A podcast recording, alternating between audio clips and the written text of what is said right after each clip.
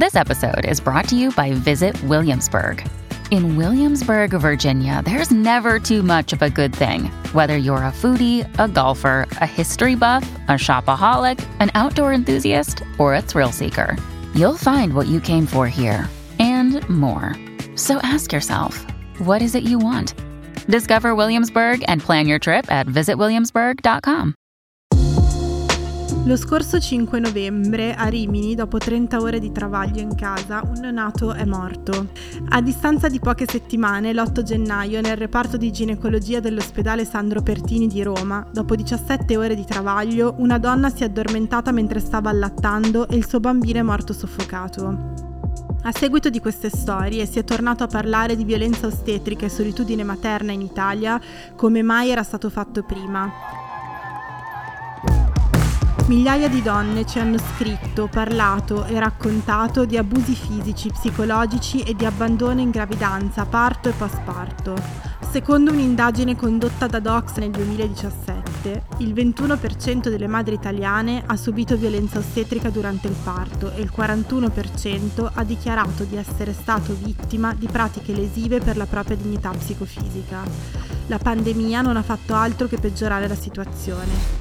Io sono Arianna e nella puntata di oggi ne parliamo con Francesca Bubba che lotta affinché alla maternità vengano garantiti i giusti diritti, i giusti spazi e una corretta narrazione.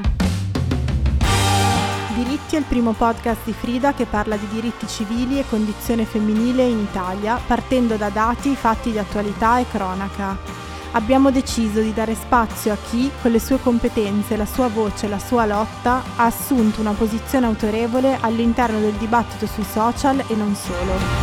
Ciao Francesca, benvenuta. Ciao Arianna, grazie. Come stai? Bene, grazie. Uh, allora, prima di iniziare a parlare del tema di oggi, mi piacerebbe introdurti nel modo più completo possibile. Uh, nella bio del tuo profilo Instagram tu uh, scrivi che la maternità è la tua forma di attivismo. Che cosa significa questo?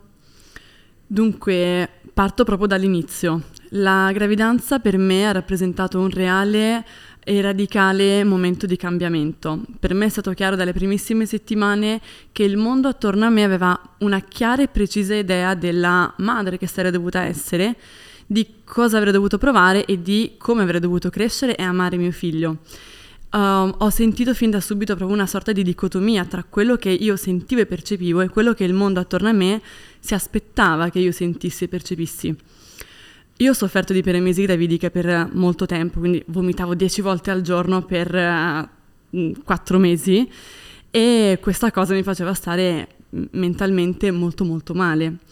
Non ero certo la uh, luminosissima donna incinta che ci si aspetta. Le persone attorno a me questa cosa continuavano a farmela notare e pesare, uh, anche avvalendosi del solito ricatto del il bambino sente il tuo malumore, il bambino lo percepisce Ecco, questa cosa mi, mi ossessionava. Vorrei utilizzare un altro termine, ma la verità è che davvero mi ossessionava.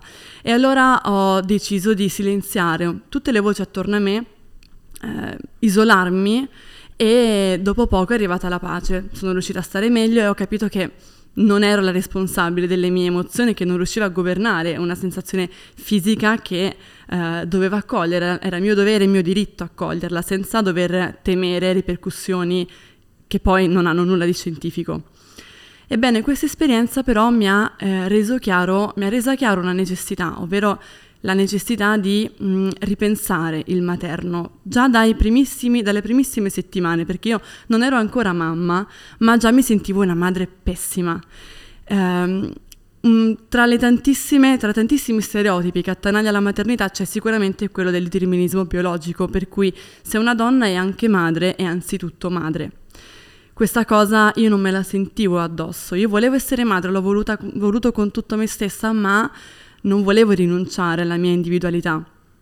E allora ho capito che è necessario ripensare non solo il materno, ma proprio la politica, la civiltà, la società in relazione al materno, partendo anche da un gesto fondativo del femminismo che interroga e ascolta anche il corpo, rifiutandone la visione che ne fa oggetto, strumento, contenitore, come dice Alessia Dulbecco.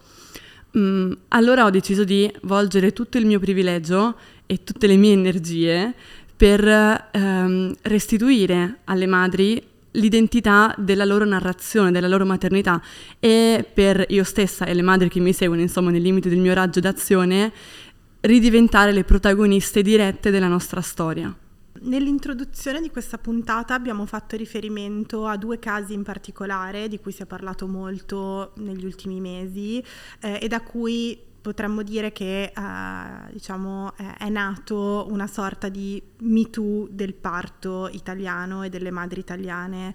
Um, migliaia di donne hanno condiviso la loro storia di abuso, di abbandono, di violenza ostetrica e uh, abbiamo assistito davvero a un atto, secondo me, di grande coraggio collettivo e che in qualche modo era autoesplicativo, non, aveva, non avrebbe avuto, secondo me, bisogno di nient'altro se non di spazio e silenzio, quantomeno nei primi momenti.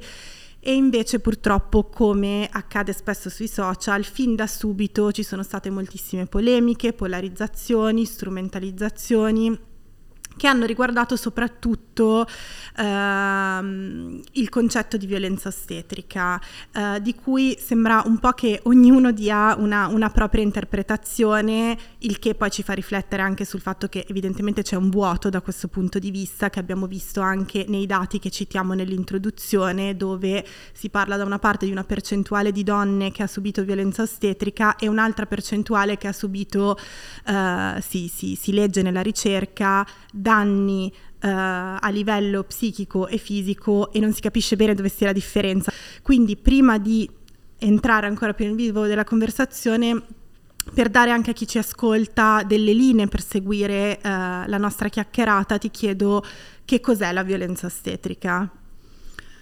Dunque, anzitutto la violenza ostetrica è un fenomeno di violenza di genere um, il fatto che eh, attorno a essa ci sia anzitutto un vuoto di dati di cui hai mm, parlato poco fa, mm, ma soprattutto sfacce- caratterizzata da sfaccettature diverse e ancora confusamente identificate. Questo ha reso per anni difficilissima la sua intercettazione.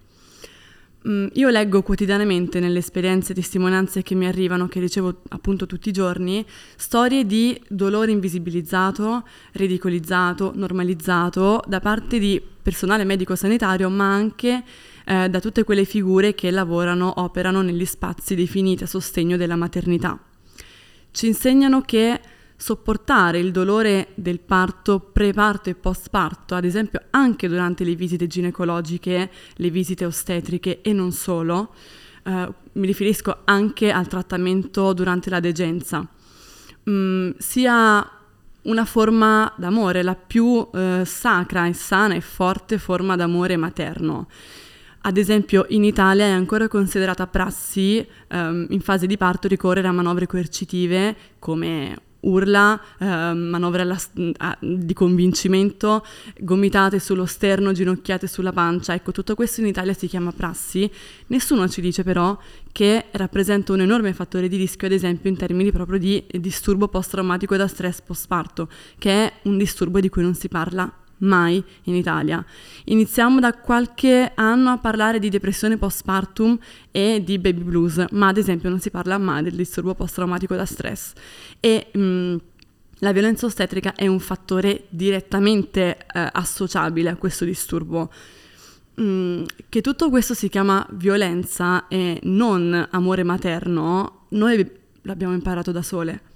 Ritornando un attimo a, eh, appunto ai due casi, o quantomeno a uno dei due casi che abbiamo citato nell'introduzione, eh, che è legato al tema del parto in casa, ehm, è abbastanza evidente che negli ultimi anni il numero di parti in casa è aumentato, sicuramente complice anche la pandemia e il modo in cui il sistema sanitario eh, purtroppo ha dovuto o è stato costretto a reagire eh, alla pandemia. Io ehm, più o meno credo di poter dire che quasi tutte le donne che conosco che hanno partorito negli ultimi tre anni hanno considerato seriamente la possibilità di partorire in casa. Io stessa eh, ho subito un ricovero ospedaliero per problemi che ho avuto durante la gravidanza e dopo questo ricovero mi sono fatta fare un preventivo per partorire a casa mh, perché mi sembrava il modo migliore per gestire tutte le insicurezze, le incertezze Uh, che avevo visto uh, a livello appunto sanitario, uh, senza voler entrare nel merito del specifico del parto in casa, su cui comunque poi torneremo nel momento in cui diverse persone scelgono il parto in casa al parto in ospedale, sapendo che comunque il parto in casa porta con sé diversi rischi, sorge spontaneo chiedersi dove stiamo sbagliando, perché le persone preferiscono partorire a casa e non in ospedale. Questa è esattamente la domanda mm, che bisognerebbe davvero porsi di fronte al fenomeno imperante del parto in casa a domicilio. Io sono a lavoro su un'inchiesta che mette al centro proprio anche questo tema e devo dire che durante la costruzione della mia inchiesta, che dura da 14 mesi e che diventa sempre più fitta, questo vuol dire che il fenomeno è davvero imperante, davvero in aumento, mi sono ritrovata a, mh, mm, davanti alla certezza che non tutte le donne che scelgono di ricorrere al parto in casa domiciliare lo fanno perché mosse da movimenti di natura estremista o naturalista, non è così. E anche in quel caso parte sostanziale di responsabilità è da imputare alla, all'alternativa che evidentemente non ha appeal, che evidentemente non fa sentire al sicuro. La verità è che i casi di violenza ostetrica, mala sanità, roaming in gestito male, sono mh, mm, sempre, sempre di più, sono davvero diventati tanti, troppi. E le gestanti si sentono più al sicuro ad affidare il loro parto, il loro corpo, il corpo del loro bambino o bambina a un'ostetrica di cui sono certe dell'etica. Um, si ha paura di affidarsi a personale sanitario di cui non si conosce il livello di etica, quindi si, quasi, si, ci si sente quasi più al sicuro ad affidarsi a un'ostetrica di cui sì, magari si è sicure dell'etica, ma è impossibile mh, verificarne l'idoneità proprio in termini medici. Questo per me è agghiacciante, è esplicativo perché caspita, vuol dire che l'alternativa fa davvero paura, vuol dire che davvero abbiamo anche un problema a livello sanitario. Posto che appunto il parto in casa porta con sé numerosi rischi, eh, come ci siamo anche già dette, l'obiettivo oggi non è quello di creare un'informazione polarizzata, di schierarsi a favore o contro il parto in casa, eh, perché il punto non, non, non è e non è utile demonizzare qualcosa, è invece più utile cercare di capire quali sono le radici di una certa tendenza, come abbiamo appena cercato di chiarire, eh, ma soprattutto il punto non deve essere mai dire alle persone che cosa è meglio per loro, che cosa devono fare, ma è mettere le persone nelle condizioni di poter avere accesso a tutte le informazioni che consentano loro di scegliere liberamente e in sicurezza. Uh, per cui quello che vorrei capire con te è esistono ad oggi delle leggi e dei protocolli di sicurezza che possano garantire a chi sceglie liberamente di partorire in casa di avere un parto che sia il più sicuro possibile? Esiste un protocollo specifico, il problema è che viene disatteso troppo spesso. In Italia è imperante il fenomeno del free birth, ad esempio, la tendenza per cui le donne si sentono uh, libere di partorire in completa autonomia, spesso anche in solitudine e in luoghi mh, mm, regolarmente poco consoni, ad esempio boschi, campagne, mare aperto, eh, montagne e in America anche pieno oceano. Mm, per queste donne è molto chiaro anche il ruolo dell'ostetrica in tutto questo, a parte la totale assenza di figure ginecologiche mediche.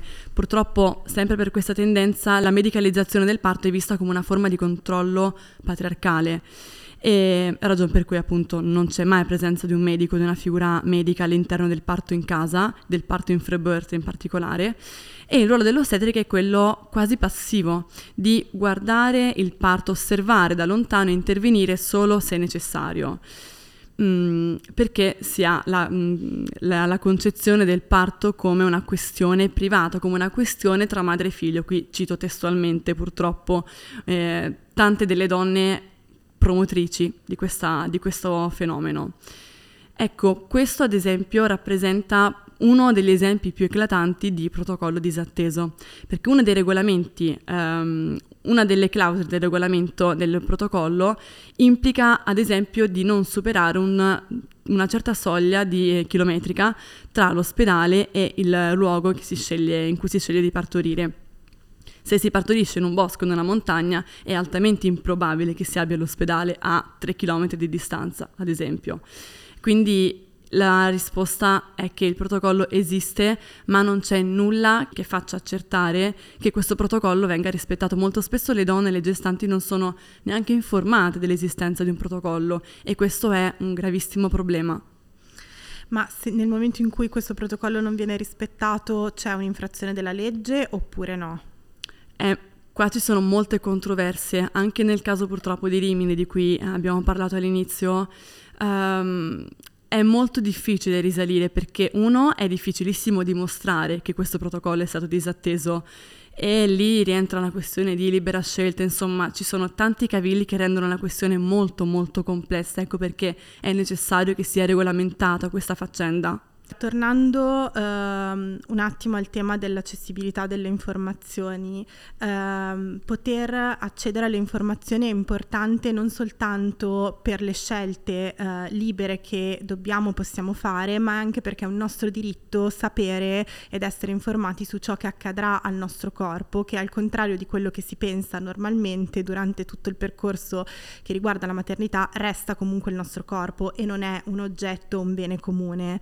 Eh, eh, a questo proposito ci sono tutta una serie di temi e di aspetti che sono importanti e che sono per esempio quello del Uh, taglio cesareo, dell'episiotomia, uh, del latte artificiale, del lutto perinatale, di tutto ciò che succede al nostro corpo nel postparto che molto spesso non vengono nominati o comunque vengono omessi sia nei corsi preparto che durante le visite ginecologiche e in generale in tutti quegli spazi che dovrebbero accompagnare eh, e seguire nel percorso nascita. Perché succede questo? Questo ha a che fare direttamente con l'infantilizzazione a cui sono soggette le eh, gestanti già dai primissimi mesi di gravidanza, quindi già dal corso preparto. Se ci facciamo caso, anche al corso preparto in sé, anche il tono della voce che si utilizza nei confronti della donna è un po' la, la vocina, no? Quasi come se ci si rivolgesse al bambino che porti dentro, non a te. Questa è una delle declinazioni, se vogliamo, meno gravi, tra virgolette, in termini di ripercussioni. Um, la declinazione più grave è proprio quella della disinformazione e misinformazione, perché anche e soprattutto di misinformazione che si tratta. Hey, it's Ryan Reynolds, and I'm here with Keith, co star of my upcoming film, If, only in theaters, May 17th. Do you want to tell people the big news? All right, I'll do it. Sign up now and you'll get unlimited for $15 a month in six months of Paramount Plus Essential Plan on us. Mintmobile.com slash switch. Upfront payment of $45 equivalent to $15 per month. Unlimited over 40 gigabytes per month. Face lower speeds. Videos at 480p. Active Mint customers by 531.24 get six months of Paramount Plus Essential Plan. Auto renews after six months. Offer ends May 31st, 2024. Separate Paramount Plus registration required. Terms and conditions apply if rated PG. Quando una donna si ritrova poi a lettino post parto mm, o, o addirittura in sala parto e si ritrova a dover subire un'episiotomia, sta lì a, a, chiedere cosa succede, cosa mi succede, lo chiede a sé, lo chiede ai medici e il fatto di non averne mai sentito parlare, sebbene si parli di una pratica che è abbastanza e molto molto diffusa, non è così rara, le fa percepire proprio di essere... Mh, mm, di investire in quel momento una sorta di anomalia, un bug di sistema, come se Uh, ecco, probabilmente pensa, caspita, se non me ne hanno mai parlato, evidentemente è una cosa grave. E questo, oltre che rara, e questo aumenta esponenzialmente il carico e il peso di preoccupazione.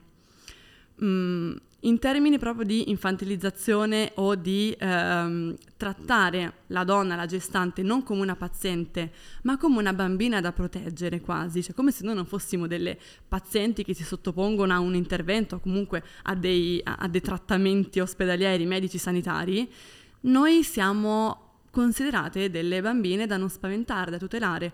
Allo stesso modo, un'altra declinazione di questa filosofia la troviamo nella legge che impedisce, nel veto che regna sulla promozione del latte in formula. Ho imparato da mamme a nudo che il latte in formula non può essere promosso. Io questa cosa non la sapevo quando l'ho scoperta, non volevo crederci. Lì, il dichiarato intento di questo veto è proprio quello di tutelare le fragili, a quanto pare, fragili menti materne che altrimenti potrebbero ehm, sentirsi disincentivate all'idea di allattare eh, al seno. Questa cosa per me è altamente esplicativa. Tornando un secondo alla legge, esiste in Italia una legge sulla violenza ostetrica o che regolamenti gli spazi della maternità? Esiste una carta dei diritti delle partorenti, però presenta delle imponenti criticità, proprio in termini di eh, sacro materno. Mm, è ovvio che è necessario eh, una lotta culturale, un lavoro culturale per sradicare il ruolo materno dal substrato di ehm, coercizione, di sacrificio continuo a cui è sottoposto. Ma, come giustamente ehm, dicevi tu all'inizio, è necessario ehm, ricorrere a delle azioni concrete.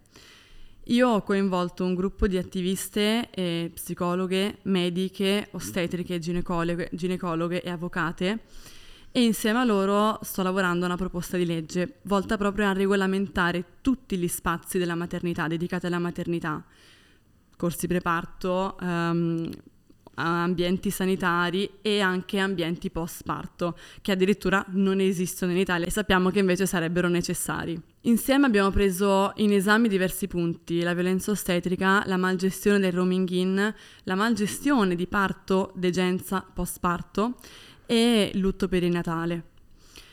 Per farlo eh, abbiamo mh, creato proprio un disegno di legge, una proposta di legge, siamo in attesa di eh, concretizzare Abbiamo coinvolto due università, insomma ci stiamo muovendo su più fronti perché ci siamo resi conto che c'è proprio un vuoto su questo, c'è proprio un vuoto di organizzazione, anche un vuoto di dati, infatti vogliamo iniziare um, con un'indagine statistica che proprio presenti la misura, la reale misura del problema, perché si tratta di un problema strutturale, di un problema pericolosamente diffuso e eh, purtroppo sommerso, storicamente sommerso.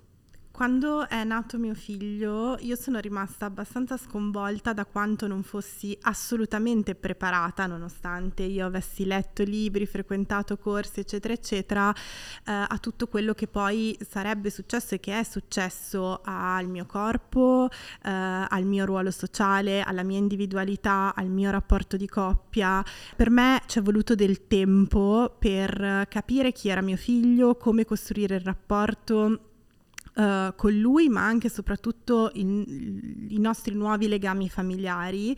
Uh, e devo dire che questo è stato per me la cosa in assoluto più difficile che a proposito di baby blues e depressione postparto mi ci ha fatto diciamo arrivare molto molto vicina. Uh, e so- è stato soltanto nel dialogo con altri neogenitori che ho capito che non era una cosa che riguardava soltanto me ma che è diciamo un destino altamente comune e quindi veramente mi sono chiesta ma per quale motivo non diciamo la verità? Perché non se ne parla davvero? Il come mai è davvero molto complicato. Io credo che per scardinare una, uno stereotipo, un dogma così realistico, ma vecchio è davvero come il mondo, occorra un incredibile lavoro culturale, ma quotidiano. L'equazione sacrificio-amore materno, anzi in generale l'equazione sacrificio-amore sta abbandonando un po' l'alone di ogni rapporto affettivo, tranne quello tra madre, figlio o figlia. L'amore materno, o comunque una delle declinazioni principali dell'amore materno, è ancora oggi il sacrificio, principalmente.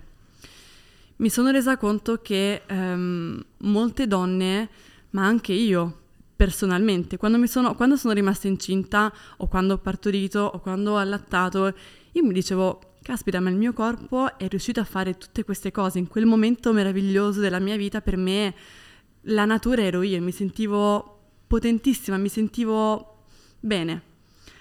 Uh, quello che però non potevo immaginare è che da quel momento in poi tutto attorno a me avrebbe mischiato quella naturale, mia personalissima naturale predisposizione con le fatiche genitoriali. Le fatiche genitoriali sono come una sorta di cordone ombelicale che rimane attaccato al corpo della donna, della madre, per anni, se non per sempre.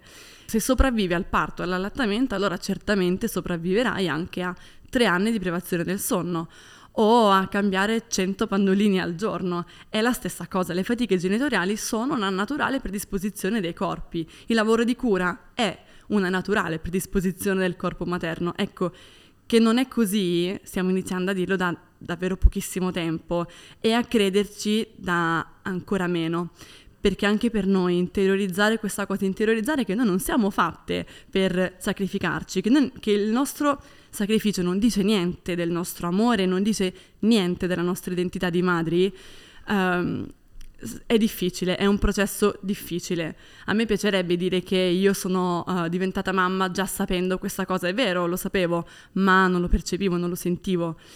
Anche io sono stata vittima e uh, ancora oggi ogni tanto lo sono del mio figlio non riesce a dormire, io sto sveglia con lui, guarda che brava mamma che sono.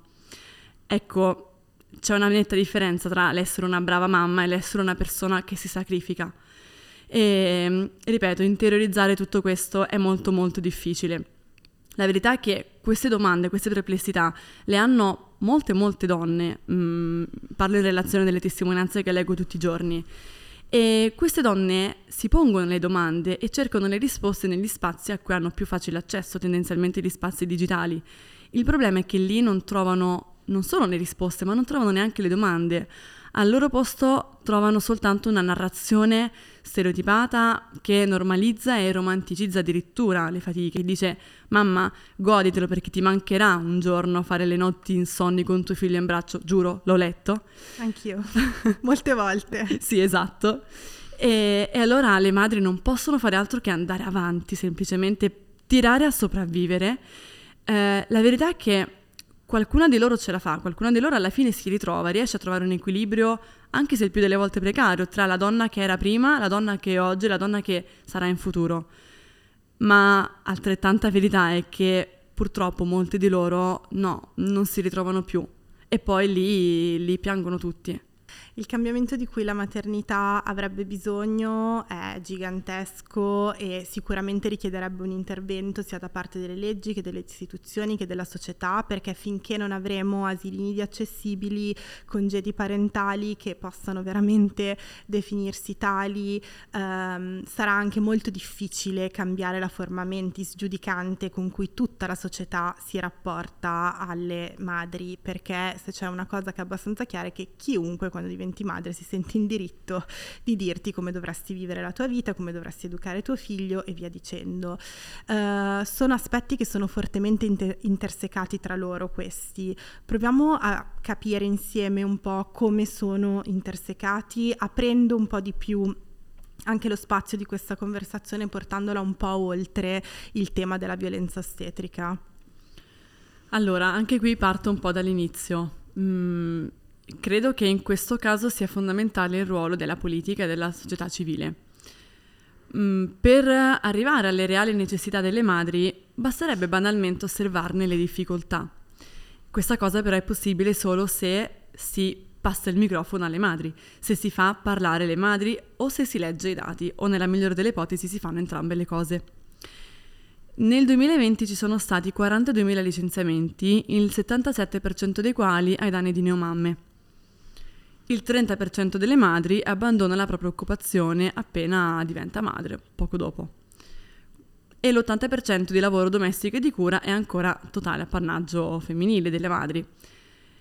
Mm, questi tre dati, cito questi tre dati, vabbè, io sono una fautrice dei dati da sempre, per me i dati sono l'incontrovertibile e in questo caso secondo me è necessario appellarsi all'incontrovertibile perché sembra davvero, eh, purtroppo la, la, questione materna è culturalmente relegata a um, una lamentela uterina, una lamentela di madri esaurite, quando invece è una vera questione sociale. Dopo questa ampissima premessa, um, ho pensato di suddividere in tre punti tutte le ostruzioni che caratterizzano ad esempio il percorso lavorativo delle madri. Il primo è proprio quello riconoscibile in te- addirittura un termine specifico, ovvero maternity wall, che è il termine che fa riferimento alla discriminazione delle madri proprio sulla base del loro essere madri. In fase di colloqui di lavoro, che è la fase in cui di solito ci si imbatte nel maternity wall, la madre si sente ehm, quasi in dovere di convincere il datore o la datrice che ok, sì, hai figli, ma che lavoro è più importante di loro, possibilmente anche più importante di se stessa.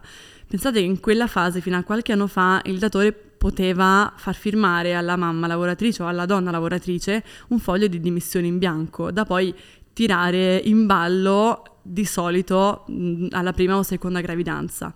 Pratica oggi fortunatamente ritenuta illegale, ma che esplicita l'endemica visione catastrofica della gravidanza e maternità all'interno del mercato salariato.